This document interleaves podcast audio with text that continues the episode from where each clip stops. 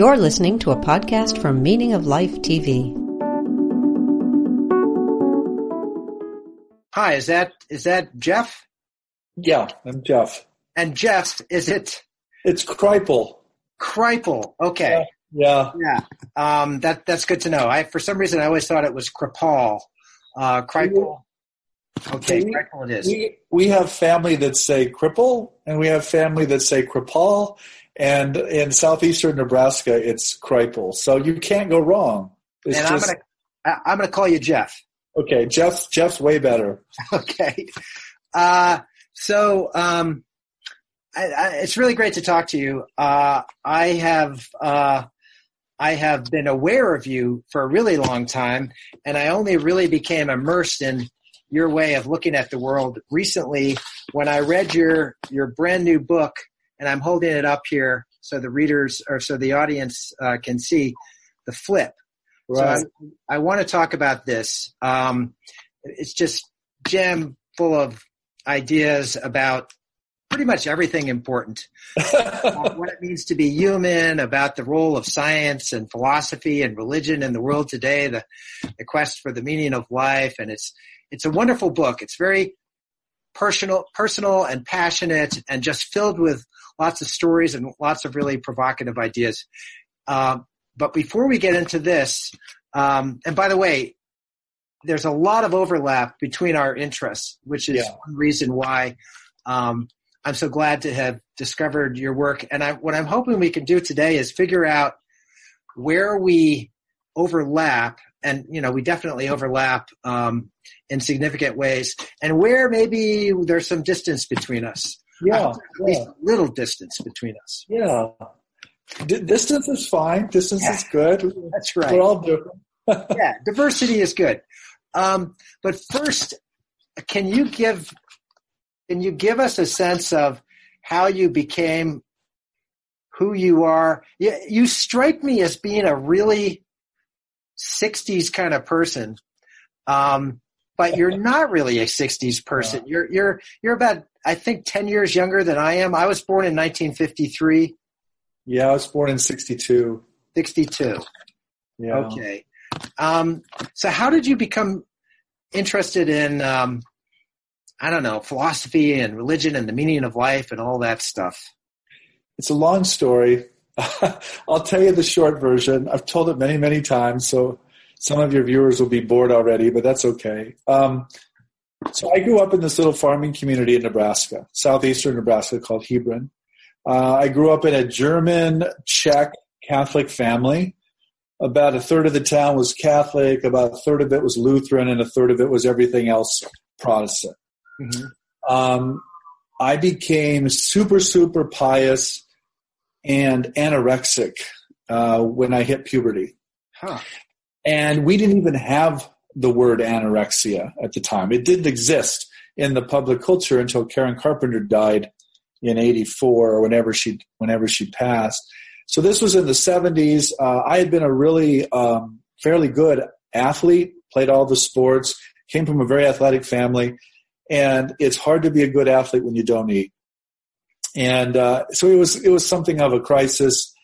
Uh, if you would have asked that Jeff what he was doing, he would have said he was fasting. He was trying to be a saint, and uh, I, I was very serious about that. Huh. And um, that continued all through high school. And um, I ended up at a monastic seminary in in Missouri, really pursuing the monastic life and continuing to fast. And the monks got very concerned about me physically, and they put me into psychoanalysis, and it was uh, an eye opener. I mean, it just opened me up to, you know, really the unconscious dynamics behind a lot of religious behavior, including my own, and uh, it cured me of the anorexia. I I basically didn't eat um, much for about seven years, and uh, through this psychoanalysis, it was just like you know somebody turning a dial in my my body's metabolism, and I was just I was basically starving to death. And once I figured out what was going on, and it all had to do with sexuality and the repression of that, and how that fit into celibacy and sanctity and the whole thing. There's a whole elaborate story there we could get into. But but don't need to. Um, I just started to eat and uh, didn't stop and um, kind of became healthy and alive again. uh, and because of that, though, that that experience and also being in a seminary in which most of the guys were were gay in some sort of repressed or implicit way. This is in the early eight, the early '80s, John. So this is like totally verboten, totally uh, off the charts in terms of what you could say.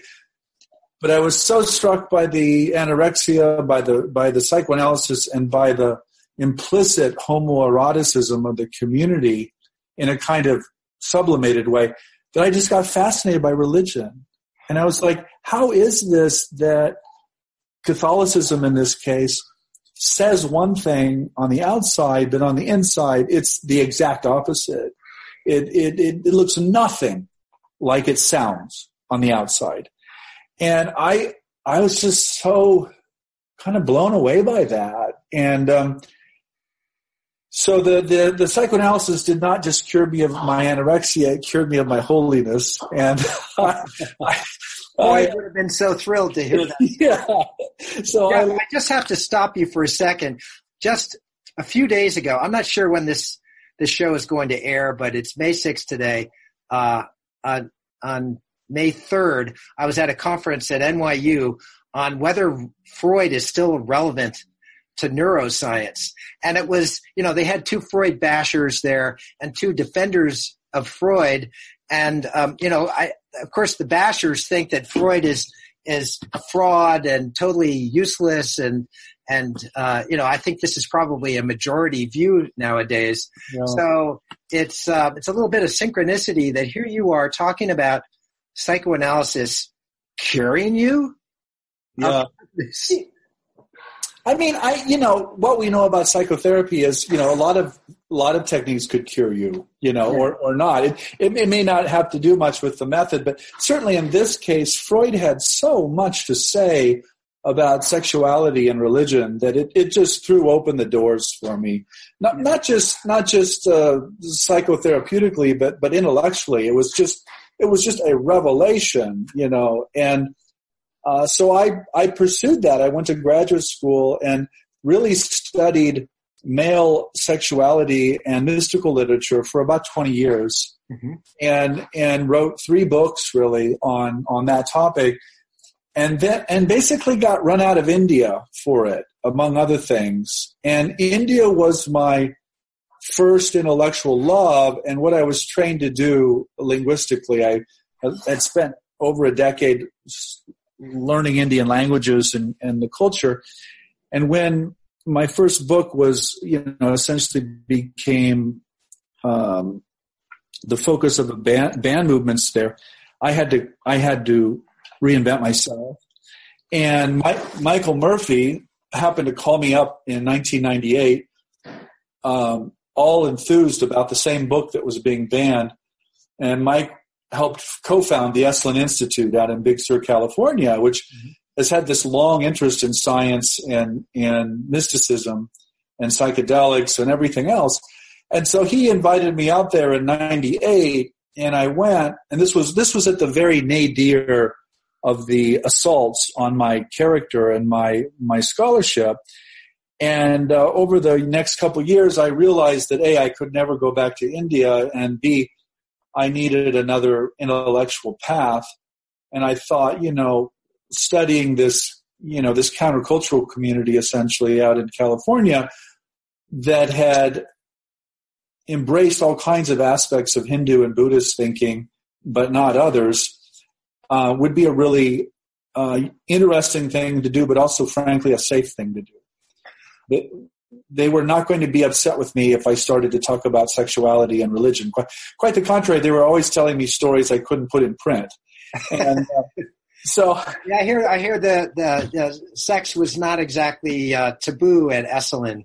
No, no, it, was, it, that's putting it mildly. And so that's what I did from about 2000 to 2007. I worked on essentially mystical currents in the American counterculture.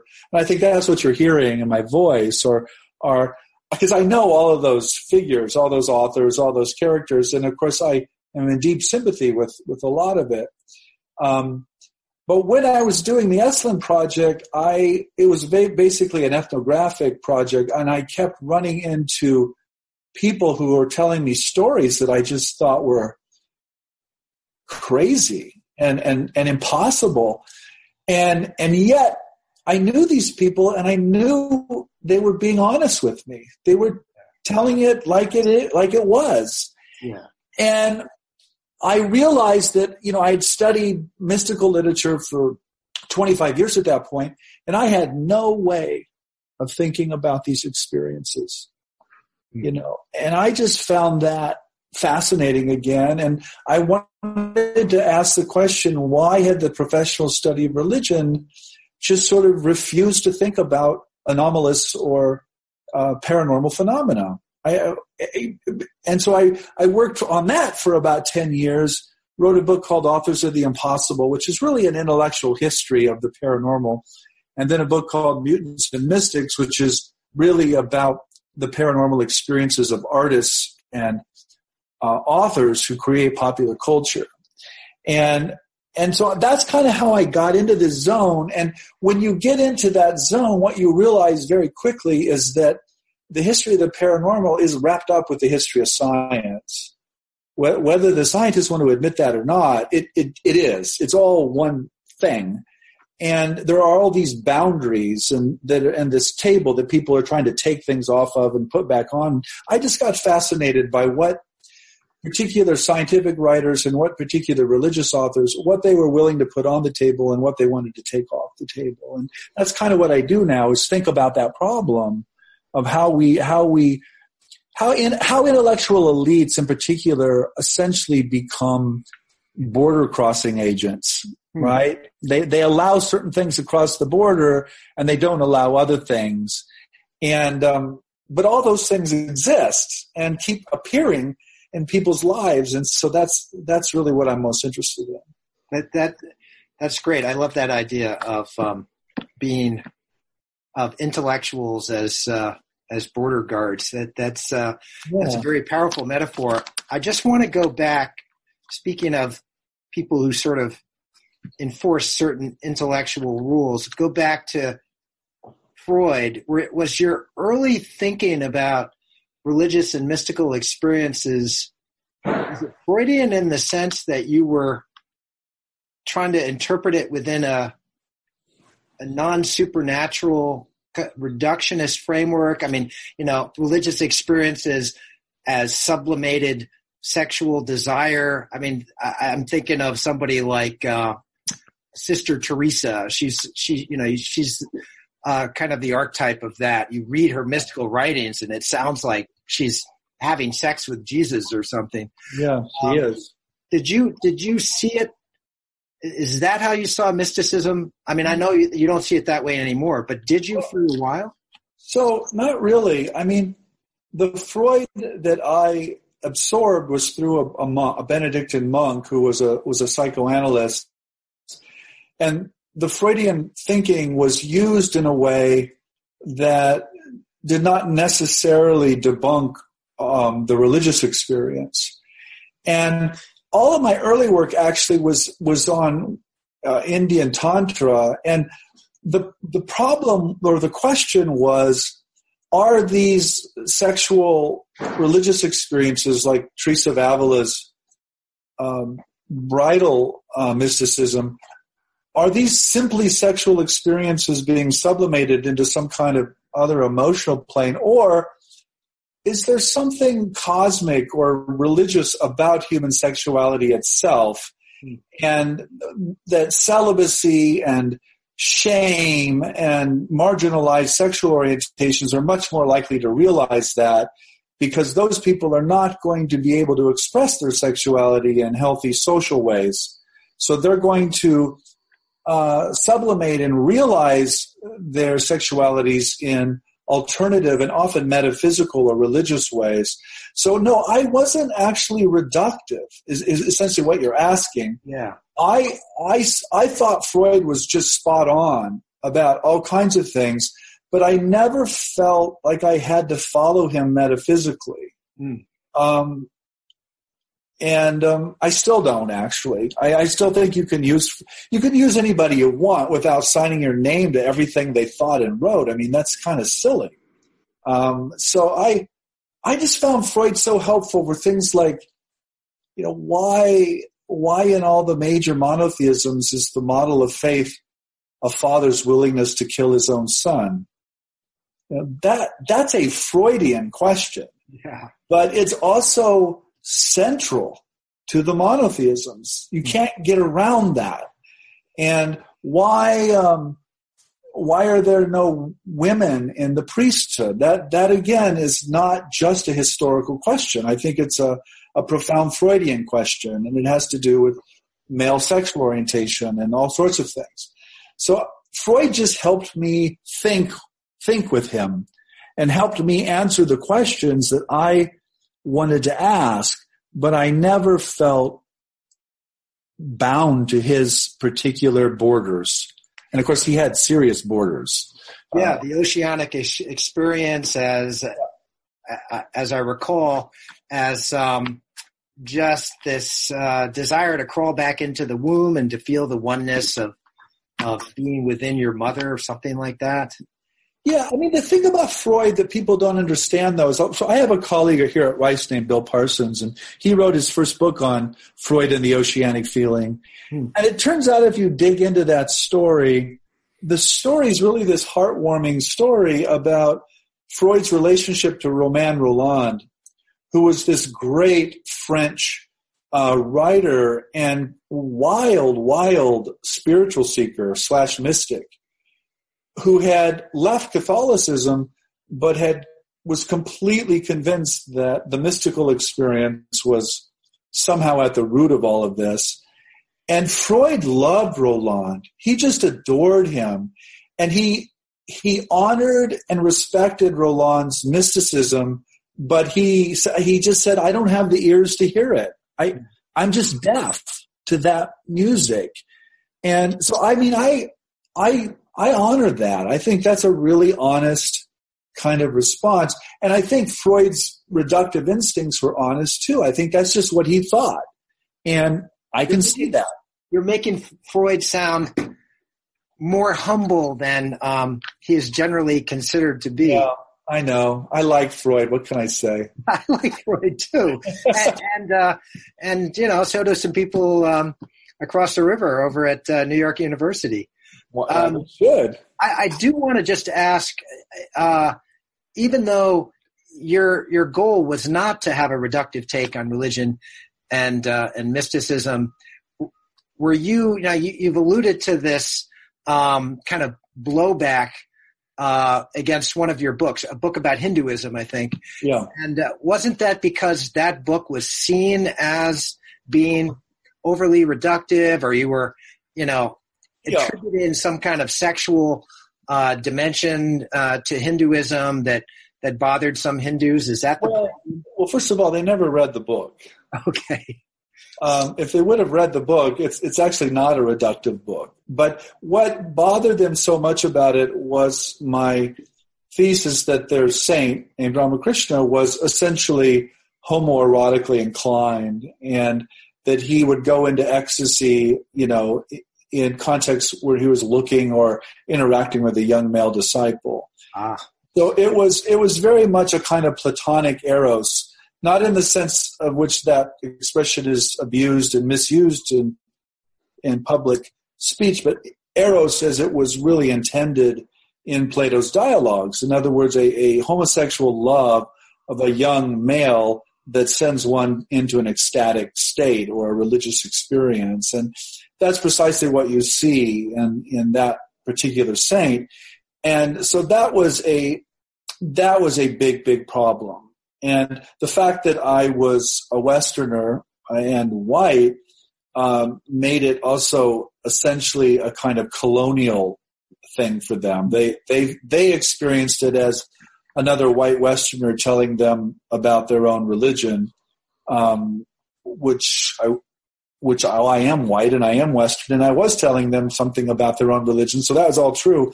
But there certainly weren't any colonial or imperial intentions in the work. Um, but it just it just got kind of, you know, the, the India in the ni- mid 1990s was very much like America post Trump.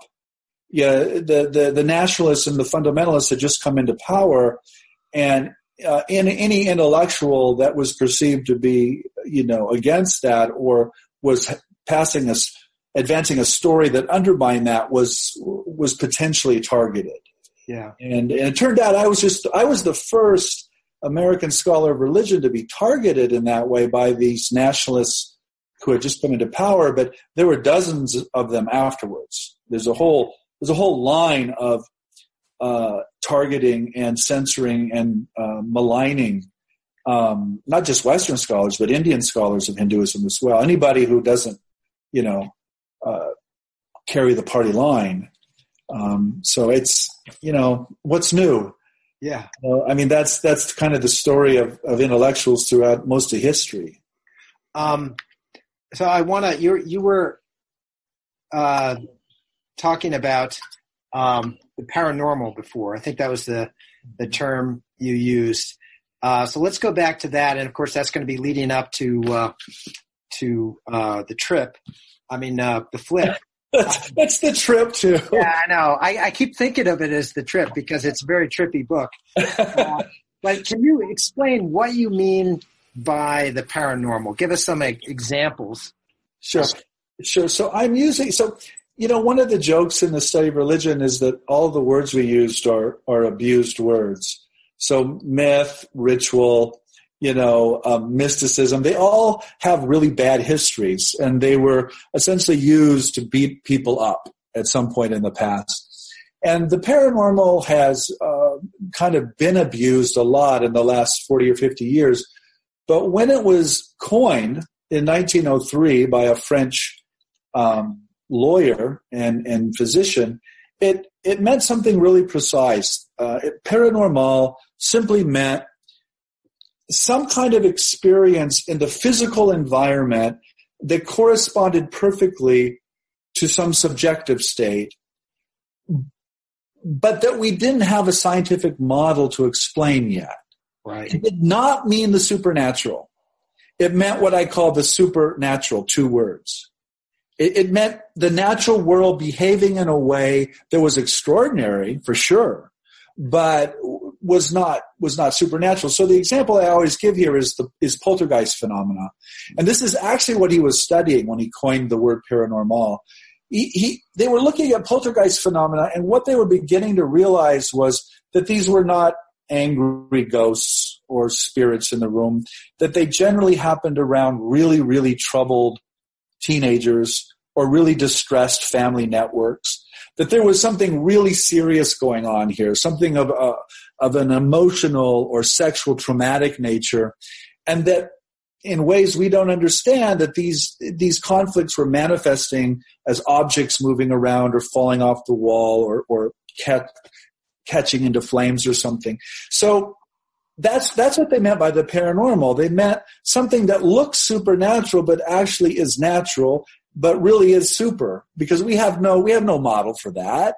That doesn't make any sense either, given given our, our models. And so what, when I talk about the paranormal, what I mean is something in the physical environment that is happening that anybody can see, but it corresponds in some eerie or impossible way with something going on in, in the mind of, of a particular subject or, or, or person. Right. Um, and you have to have both of those. You have to have the physical and the mental thing happening at the same time for me to call it paranormal. It can't. You can't remove one of them. In other words, I, if I have a near death experience and I come back and tell you about it, John, that's not paranormal. Huh. Because there's not nothing physical. I mean, nobody can there's nothing physical about it. But if I come back and you're my doctor and I have a near death experience and I tell you all about a conversation you had in the hallway, uh, 200 feet down the hallway from where, I was knocked out cold, that's paranormal. Because you have an event in the physical environment that can be confirmed by a, a third party and it does correspond to some extraordinary mental or, or, or spiritual state that a person is in at the time. Uh, levitation? Well, so yeah, I mean, uh, I just, I just, I've been lecturing on levitation. I love levitation. Um, I love levitation because if it's true, anybody can see it, right? You can't, you can't argue it. If you look at people, if you look at cases of claimed levitation, St. Teresa of Avila, by, by the way, is one of them. Huh. Uh, Joseph of Cupertino is usually the most famous and the most uh, cited. These these instances usually happen in extreme emotional or or spiritual states. People don't levitate for the hell of it. They they tend to levitate in moments of extreme devotion, and it tends to happen to these individuals outside of their own control. They're they're not in control of it. They often find it terrifying or or embarrassing, um, but it seems to tr- be triggered by some kind of emotional or devotional state. Uh, again, those are just patterns. I and levitation is the fr- is as far as you can get, right, on that spectrum of impossibility.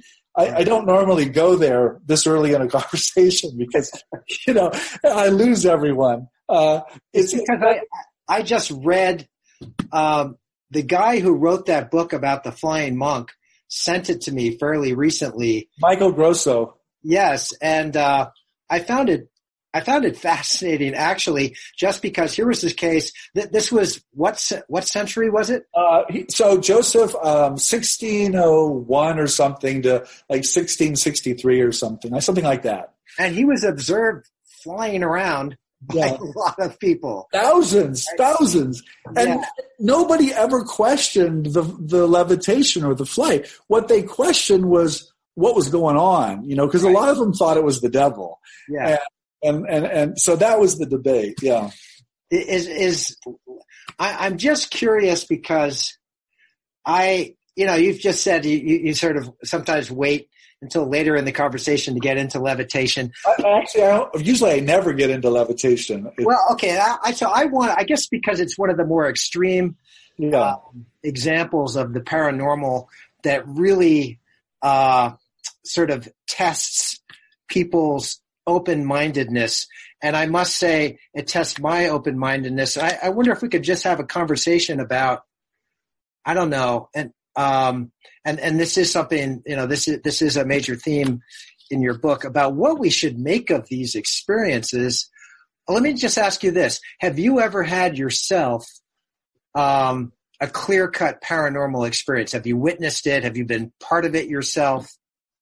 Where does your where does your own open mindedness toward this come from? How much is it intellectual versus being very personal? So a lot of it's intellectual, frankly, John. I'll answer the question. Your, I won't avoid your question, but let me say first that the reason I love this stuff is to me there it's like a depth charge. You know, in World War II, you would you drop a depth charge into the ocean, and it would blow up, and you would kind of know where the submarines are, and you know.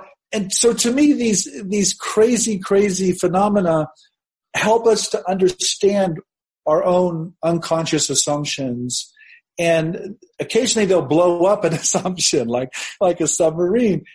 Uh, sometimes they won't but at least then we know where we stand. Yeah. we know where our borders are. We know what's on the table and what's off the table. Talking about ordinary normal stuff we don't we don't really learn much about our own limits or our own assumptions we only learn about those by talking about things we, we actually don't believe or we can't accept. So that's why I love this. It's yeah. it's an intellectual play in, for me in some ways. On the other hand, I've had a few of these, but I've received hundreds and hundreds and hundreds of stories from readers that I just find so moving and so powerful and so at the end of the day unanswerable. You know, I just to me it builds up. There's a kind of building up of a of, of a data set, no piece of which is is is irreplaceable. But when you add it all up, I the sense I get is that we're just we're just we're living in a world in which human beings are just so much stranger than than we think we are, and I just find that a, a better world to live in. Yeah, uh, I, I I just do, and so for me, it's an aesthetic as well. Um, but I'm not I'm not particularly attached to any of those, you know, things. Like if we somehow pr- could prove that Joseph didn't levitate, it wouldn't it wouldn't I wouldn't bother wouldn't ruin my world. Right. Um, um, but I kind of like the possibility that he did because it's so upsetting to our assumptions. Um, yeah. I, I, go ahead. Well, I, I as you know, um, I uh, in in this recent book of mine, uh, Mind Body Problems, um, I uh, I interviewed uh, a, a, bunch of major thinkers in the realm of the mind body problem uh, who come at it from all these different points of view, and uh, and some of them have what I would call supernatural views. There's a Christian, there's a Buddhist, and probably the one who who most tested my own skepticism, my own kind of narrow, although with some caveats, uh, worldview is Stuart Kauffman, um, who's uh, he's kind of a polymath. He's somebody who just thinks about about the mysteries of of uh, yeah. existence, where we came from, and what what possibly what forces generated us. And he told me a quite extraordinary story, which I recount in my book, um, in which uh, he his daughter was killed at a very young age. Uh, she's only 13 years old, and Kauffman had a vision of it before it happened. Yeah. And he feels that it was either precognition or he thinks it's this is even more likely he was reading the thoughts of his daughter. And he only started talking about it, you know, this is back in the 80s. He only started talking about it after his uh, wife, uh, the mother of, of this girl, uh, died, and um, and he, he he had been spending all this time trying to come up with a worldview, a kind of physics that would allow for and help and explain um, this paranormal phenomena. He also had gotten into spoon bending and he said he had bent a spoon and we actually appeared on um, we did this show here uh, on Meaning of Life TV, and Stu held up the spoon that he said he had bent, and I, I'm not sure how to.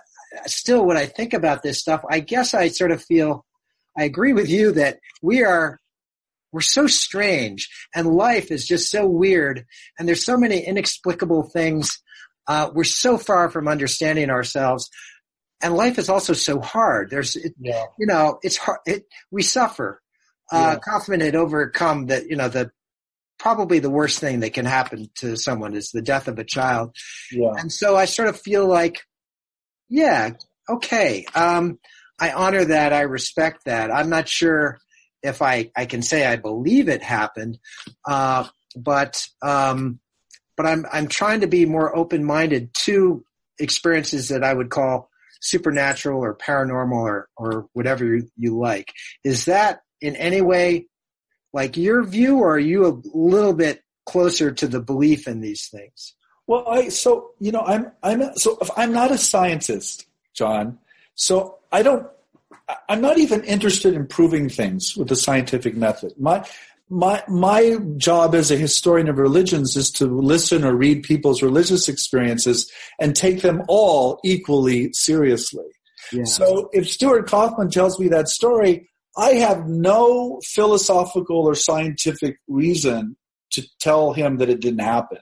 Right. You know, that to me is is is cruel for one thing, yeah. and philosophically suspect on another. I I don't. I, I don't see how we can take some people's experiences off the table and put other people's experiences on. Yeah. And of course, this is why a lot of conventional scientists don't even like the category of experience. These are just anecdotes, right?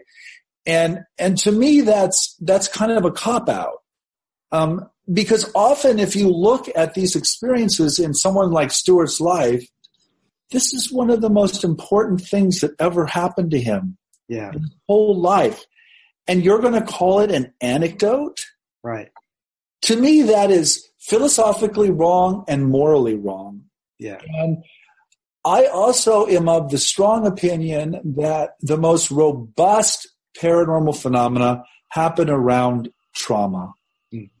They do not happen in happy, content lives. You know, um, they happen around death. They happen around suicide. They happen around uh, illness and danger and war and all of these really difficult things you're speaking about. And they often happen between loved ones, Mm. people who are deeply, deeply entangled emotionally, genetically, familially. And so I think these lie at the kind of core, you know, of who we are and and our relationships with one another, our communities, our families. And so for me, this is a deeply it's a deeply ethical thing as well. It's like no, th- this is important. Yeah. Um, that that's so anyway, that's where I would go with that. that's that's beautifully said. I might I might sort of borrow some of that rhetoric the next time I'm I'm trying to tell some of my atheist, uh, materialist, reductionist friends to be a little more tolerant toward uh, some of these other worldviews. Um, all right, we should we should uh, we should talk about uh, the flip. By Um, the way, before we do, I want to show you my wind chime. okay.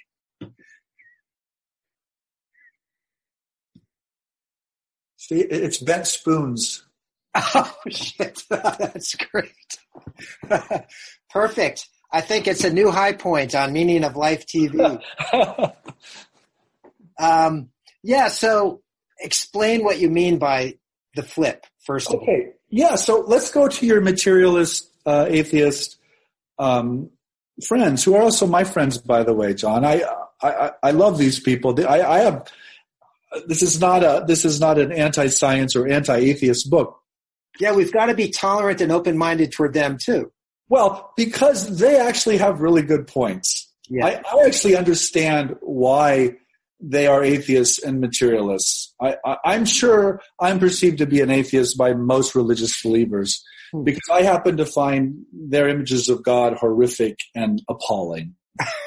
and and I say that all the time. So I, I'm I'm an atheist vis-a-vis their images of God, and I'm also a materialist in the sense of I don't want to live in a world without antibiotics and you know anesthesia and all of these things that we we we. I, I, it, that's not what the flip is about.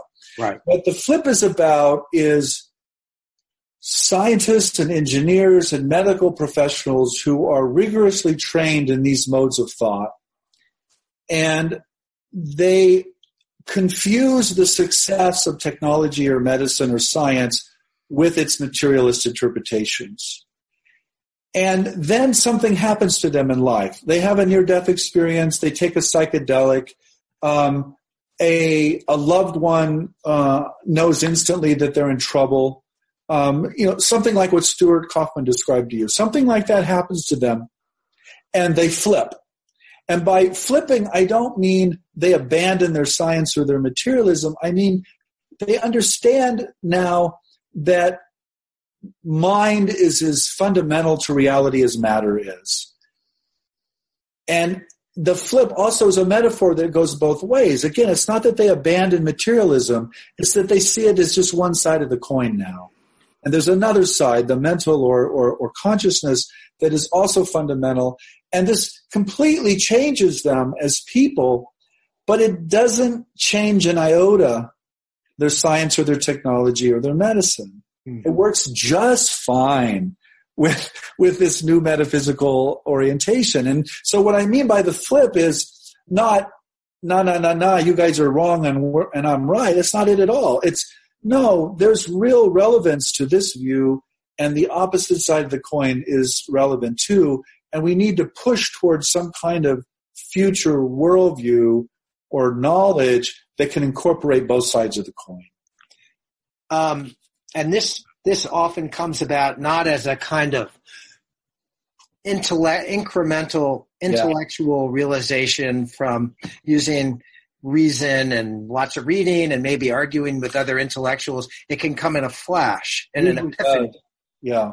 Yeah. Um, And that, that's its weakness, by the way, John. Yeah. You know, because you can't, you can't, I can't explain, you can't reason someone to this like, you know, this isn't a logical syllogism or a mathematical formula. You can't, it just doesn't work like that, you know? Um, this is why, you know, the book is also a plea for the humanities. You know, it's a, it's, you know, I, when I think of the humanities, you know, I often say, well, the humanities are, um, it's about knowing, it's about a form of knowing us that changes us. It, there's something deeply existential and transformative about it that, and you can be changed, of course, in the sciences or the social sciences, but there's something about the humanities that, that have this potential to really radically change who you are and how you think about the world. And I think that's kind of what I'm trying to get at with, with this book is some form of knowledge that isn't just abstract and, and, and objective and third person, but that is also deeply first person and, and, and life changing. And you, you describe it, you have this term, a third way, yeah. where you describe it, you're looking at something that avoids the extremes of religious fundamentalism and what you might call, I don't know, scientific fundamentalism, which is this ultra materialistic point of view that we're just talking about. Um, and it, the way I relate to that, and tell me if this is, uh, if this is how you think about it, is, um, you know, what's characteristic of those two extremes of religious or scientific fundamentalism is that they are both fairly dogmatic. There's a lot of certainty involved. People in those positions, they they're pretty sure how the world works. And um, I, think, you could just remove the word "pretty" there. Yeah, and there's this, and the way I'm looking at things increasingly, um, or maybe I don't know, maybe I've always looked at things this way, and I'm I'm just accepting it more now. Is that um, we don't really know what's going on. The more we know, the more we realize how little we know, especially about ourselves. It's quite extraordinary that in some ways we know more about the structure of the universe than we know what's going on, on inside our own skulls. Our identities are in constant flux. We're, we're constantly trying to find ways to identify ourselves as, as matter or mind or genes or software programs. And all these descriptions are inadequate actually. So you seem to be, my feeling is that there should be a lot more doubt in our conversations about who we are and what the purpose of life is. Is that close to what you're talking about with the third way? Well, yeah, but it's yeah, it's it, it's more, yes and no. I mean, it is that. Of course, it calls for more humility and more doubt uh, and more play. But what I really mean by the third way is, you know, the the science. So the scientific, I think where the scientific method goes wrong is when scientists assume that that it's the only way to know about the world or ourselves. It's perfectly fine as it is. It's a fantastic method. It produces all kinds of wonderful things. But to the extent we begin to assume that if you can't know something through the scientific method, it isn't real, or it isn't true, I think we're in deep trouble. Yeah. And with religious ways of knowing, the problem where religious faith becomes, I think, pathological is when it becomes exclusive of all other forms of knowledge or all other worldviews as well. So the dangers of both of them is their, their exclusive claims to absolute truth. And um, the third way that I'm talking about is really a, it's a kind of attempt to split through them into something else that incorporates both of them, but is neither one nor the other. And again, I don't know what that is, John. See that? Right. But and I don't think we have to know what it is. We just have to sense that what we're doing now isn't working. And so there's this section in the book called "How How Not to Make religious fundamentalism stronger. And essentially, what I say there is look, fundamentalism is a modern phenomenon for the most part. We know when it arose in the early part of the 20th century. It arose against really two disciplines. One was biblical criticism or the study of religion. the other was evolutionary biology. So the scientists and the humanists were in the foxhole together from day one. And if you want to make fundamentalism stronger, then keep pushing this meaningless, materialistic, nihilistic worldview. People will not, they will not take that and they will fall back into these black and white, you know, uh, certainties. If you, if you want, if you want to weaken it, start talking about science and the world in a way that is potentially meaningful and and that can give people um, more meaning and value and and a vision of what the human being is that isn't just a moist robot or a you know uh, you know whatever whatever image they they have of us you know selfish selfish genes or whatever whatever the, the ice cream of the day is you know uh, so I, I I think I think there are real reasons that we're in the trouble we're in culturally and I think it has something to do with intellectuals who have built these worldviews that are just frankly depressing. Um, let me let me give you let me tell you one of my concerns um, in in this view, and this isn't a concern with your view; it's a concern with my own ideas about about where science should go in the future and, and some and about some trends that are happening right now.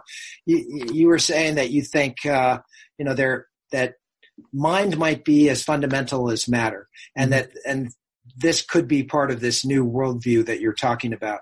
Yeah. And lots of different examples of this out there right now. Uh, some of them coming from physics, that you know the, the sort of the foundation of the sciences. Uh, you've got the anthropic principle, which says, you know, it, um, the universe has to be constructed so that we appear because um, the universe has to allow for our existence because otherwise we wouldn't be here to observe it. It's just, to me, it's a ridiculous tautology, but some people take it very, very seriously. There are various ideas coming out of quantum mechanics that suggest that consciousness or the observer play some kind of fundamental uh, role in the construction of reality. And this isn't just people on the fringe. This is John Wheeler was uh, this great physicist who was one of the uh, uh, originators of that idea. Uh, one of the hottest theories in neuroscience now, integrated information theory.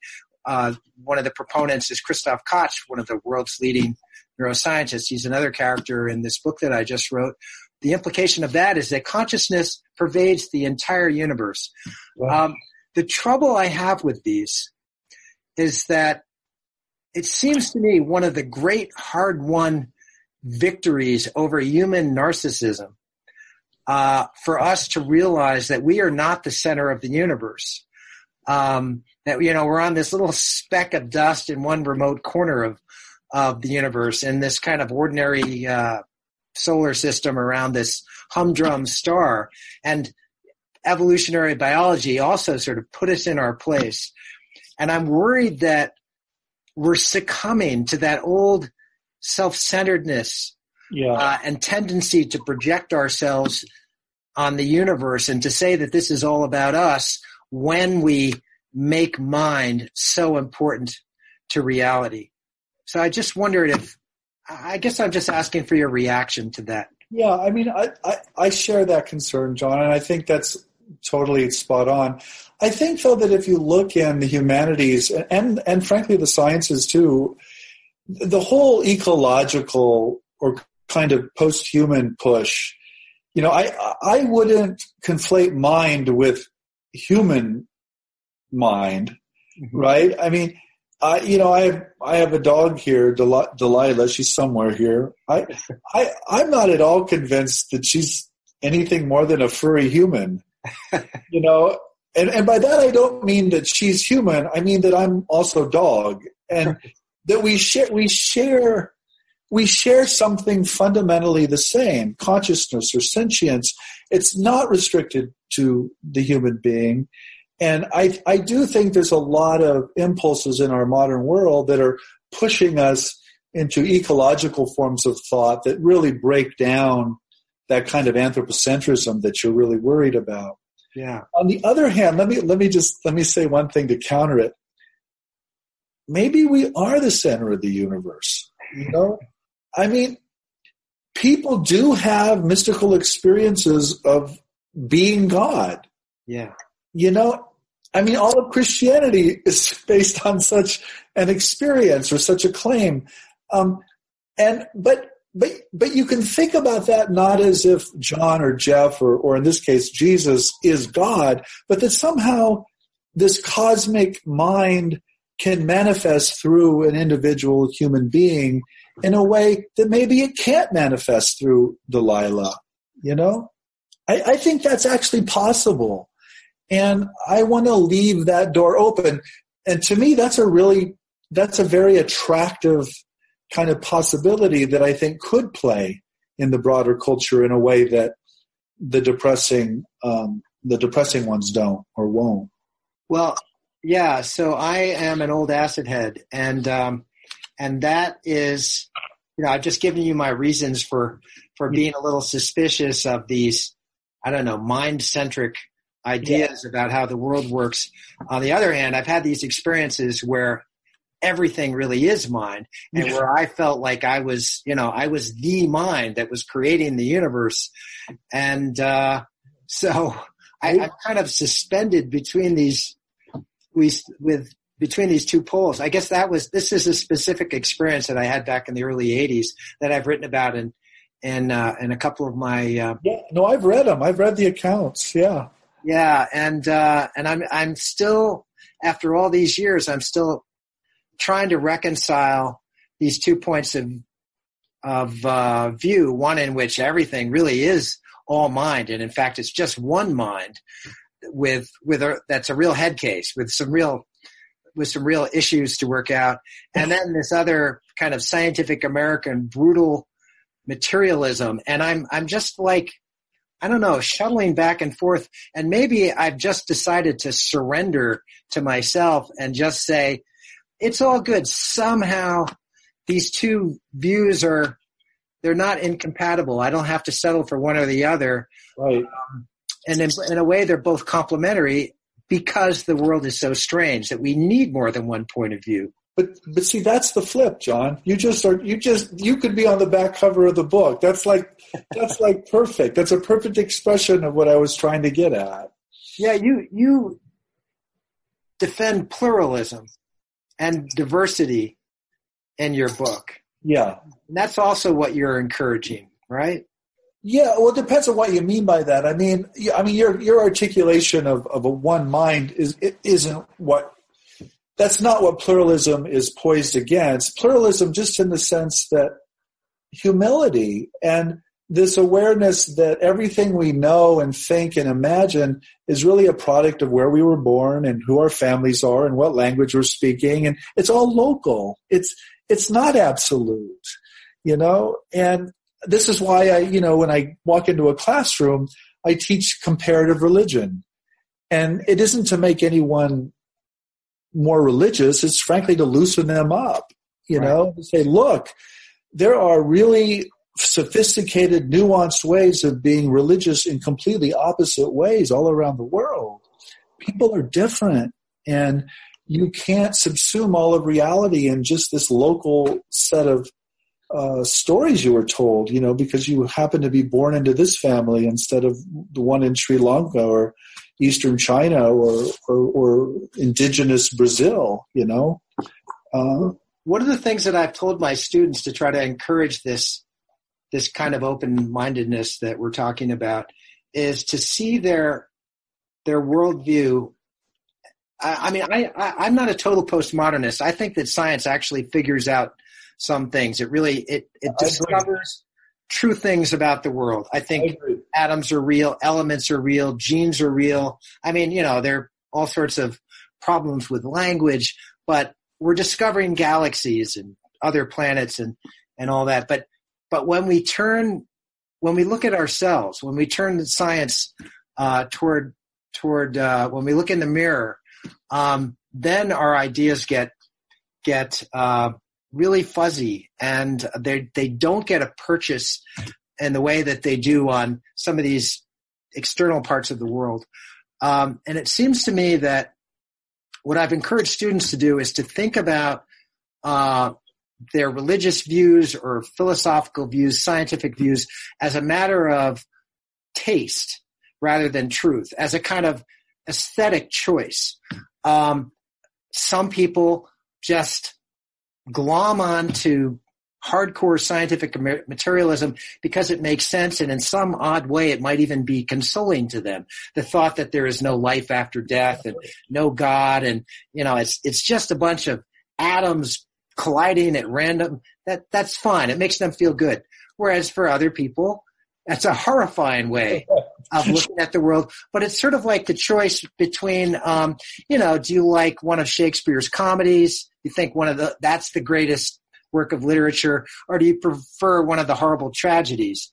Or you know, do you like uh, the Beatles versus Bob Dylan? I don't know. It's we feel passionately about these things, but but it's to say that there is a correct, um, you know, that Bob Dylan is is definitely uh, better, uh, truer than I don't know, than Emily Dickinson or something. It's just a category error.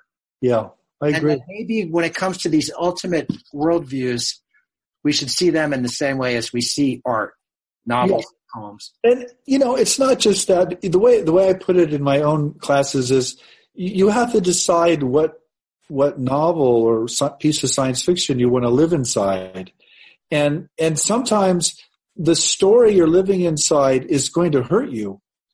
And and you've got to be ready to decide whether you're going to stick with that story that's hurting you or that you're going to jump out of that story and jump into another story. But you're always going to jump into another story.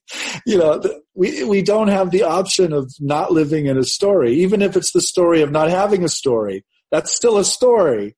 Right. And, and um but i i guess i'm really you know since my time in the seminary with with the issue of sexual orientation and the young people I work with almost every day at the university, I'm very aware that particular religious worldviews hurt people. Yeah. And I, so I, am not I'm not a relativist or or a postmodern to use your language. I not even on a religious or a cultural level. I I, I think cultures and religions are are really um, destructive on a lot of levels. And so I want to be able to criticize and reject religions and cultures, you know, as well. I'm, I'm, I'm not a cheerleader for religion or culture. I, quite the contrary. I think much of culture and religion is stupid and, and, and uh, dangerous and, and damaging. Hmm. And, and, and so how do we, as, how do we as thinking people you know, essentially dwell there. You know, how do we how do we live between stories and, and try to create something where our, at least our children and our grandchildren can not be harmed as much as we were or our ancestors were.